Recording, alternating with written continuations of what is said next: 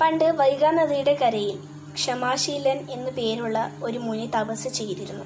അദ്ദേഹത്തിന്റെ പേര് പോലെ തന്നെ നല്ല ക്ഷമാശക്തിയുള്ള ഒരു മനുഷ്യനായിരുന്നു അദ്ദേഹം.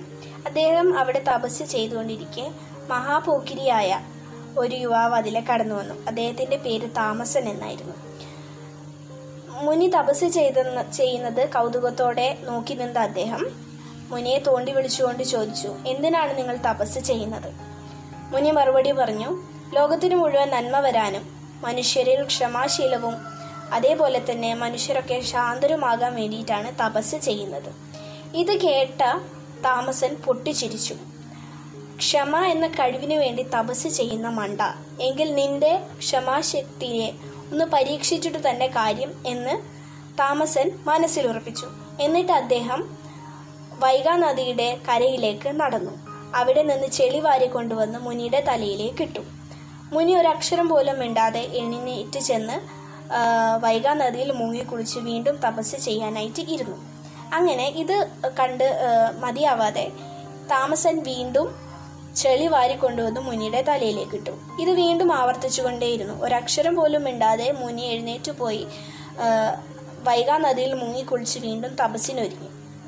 അങ്ങനെ ഈ ഒരു അത്ഭുതകരമായ ഒരു കാഴ്ച കണ്ടു നിന്ന് ഒരുപാട് ആളുകളുടെ വട്ടം കൂടി നിൽക്കാനായിട്ട് തുടങ്ങി.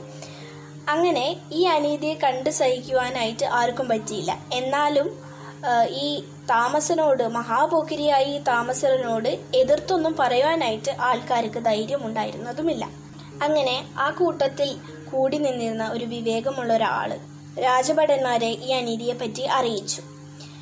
അങ്ങനെ രാജഭടന്മാർ മുനിയുടെ അടുത്തേക്ക് വരുമ്പോൾ മുനി നൂറ്റിയെട്ടാമത്തെ തവണ ഈ വൈകാ നദിയിൽ മുങ്ങി എഴുന്നേറ്റ് വരികയായിരുന്നു. അങ്ങനെ ഭടന്മാർ ഈ താമസിനെ പിടിച്ചു കൊണ്ടുവരാനായിട്ട് തുനിഞ്ഞപ്പോൾ മുനി പറഞ്ഞു അരുത്. ഈ പുണ്യമായ നദിയിൽ എന്നും രണ്ട് തവണ മാത്രമാണ് ഞാൻ മുങ്ങി കുളിക്കാറുള്ളത്. പക്ഷേ ഈ സുഹൃത്ത് സുഹൃത്ത് കാരണം ഇന്ന് നൂറ്റിയെട്ട് തവണ എനിക്ക് മുങ്ങി കുളിക്കുവാനായിട്ട് ഈ പുണ്യമായ നദിയിൽ മുങ്ങി കുളിക്കുവാനായിട്ട് സാധിച്ചു.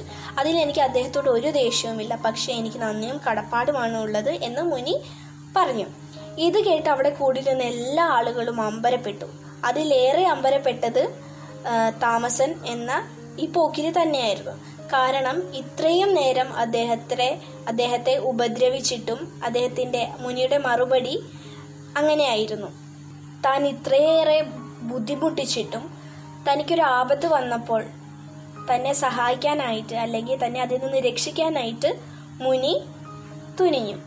അപ്പോൾ ഇത് കേട്ടിട്ട് താമസിന് വല്ലാണ്ട് സങ്കടം തോന്നി. അങ്ങനെ അദ്ദേഹം മുനിയുടെ കാൽക്കൽ വീണു മാപ്പ് ചോദിച്ചു. അധികം വൈകാതെ തന്നെ മുനിയുടെ ഒരു ശിഷ്യനായിട്ട് ഈ താമസൻ മാറി.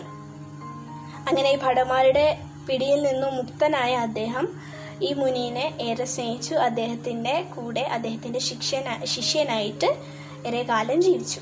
ക്ഷമാശീലം എല്ലാവരും വളർത്തിയെടുക്കണം. അത് നമ്മുടെ ജീവിതത്തിന്റെ ഒരു ഭാഗമായിട്ട് മറ്റുള്ളവരോട് പെട്ടെന്നൊന്നും ദേഷ്യപ്പെടാതെ എല്ലാം ക്ഷമിക്കുവാനുള്ള ഒരു മനസ്സ് നമുക്ക് എല്ലാവർക്കും ഉണ്ടാകണം.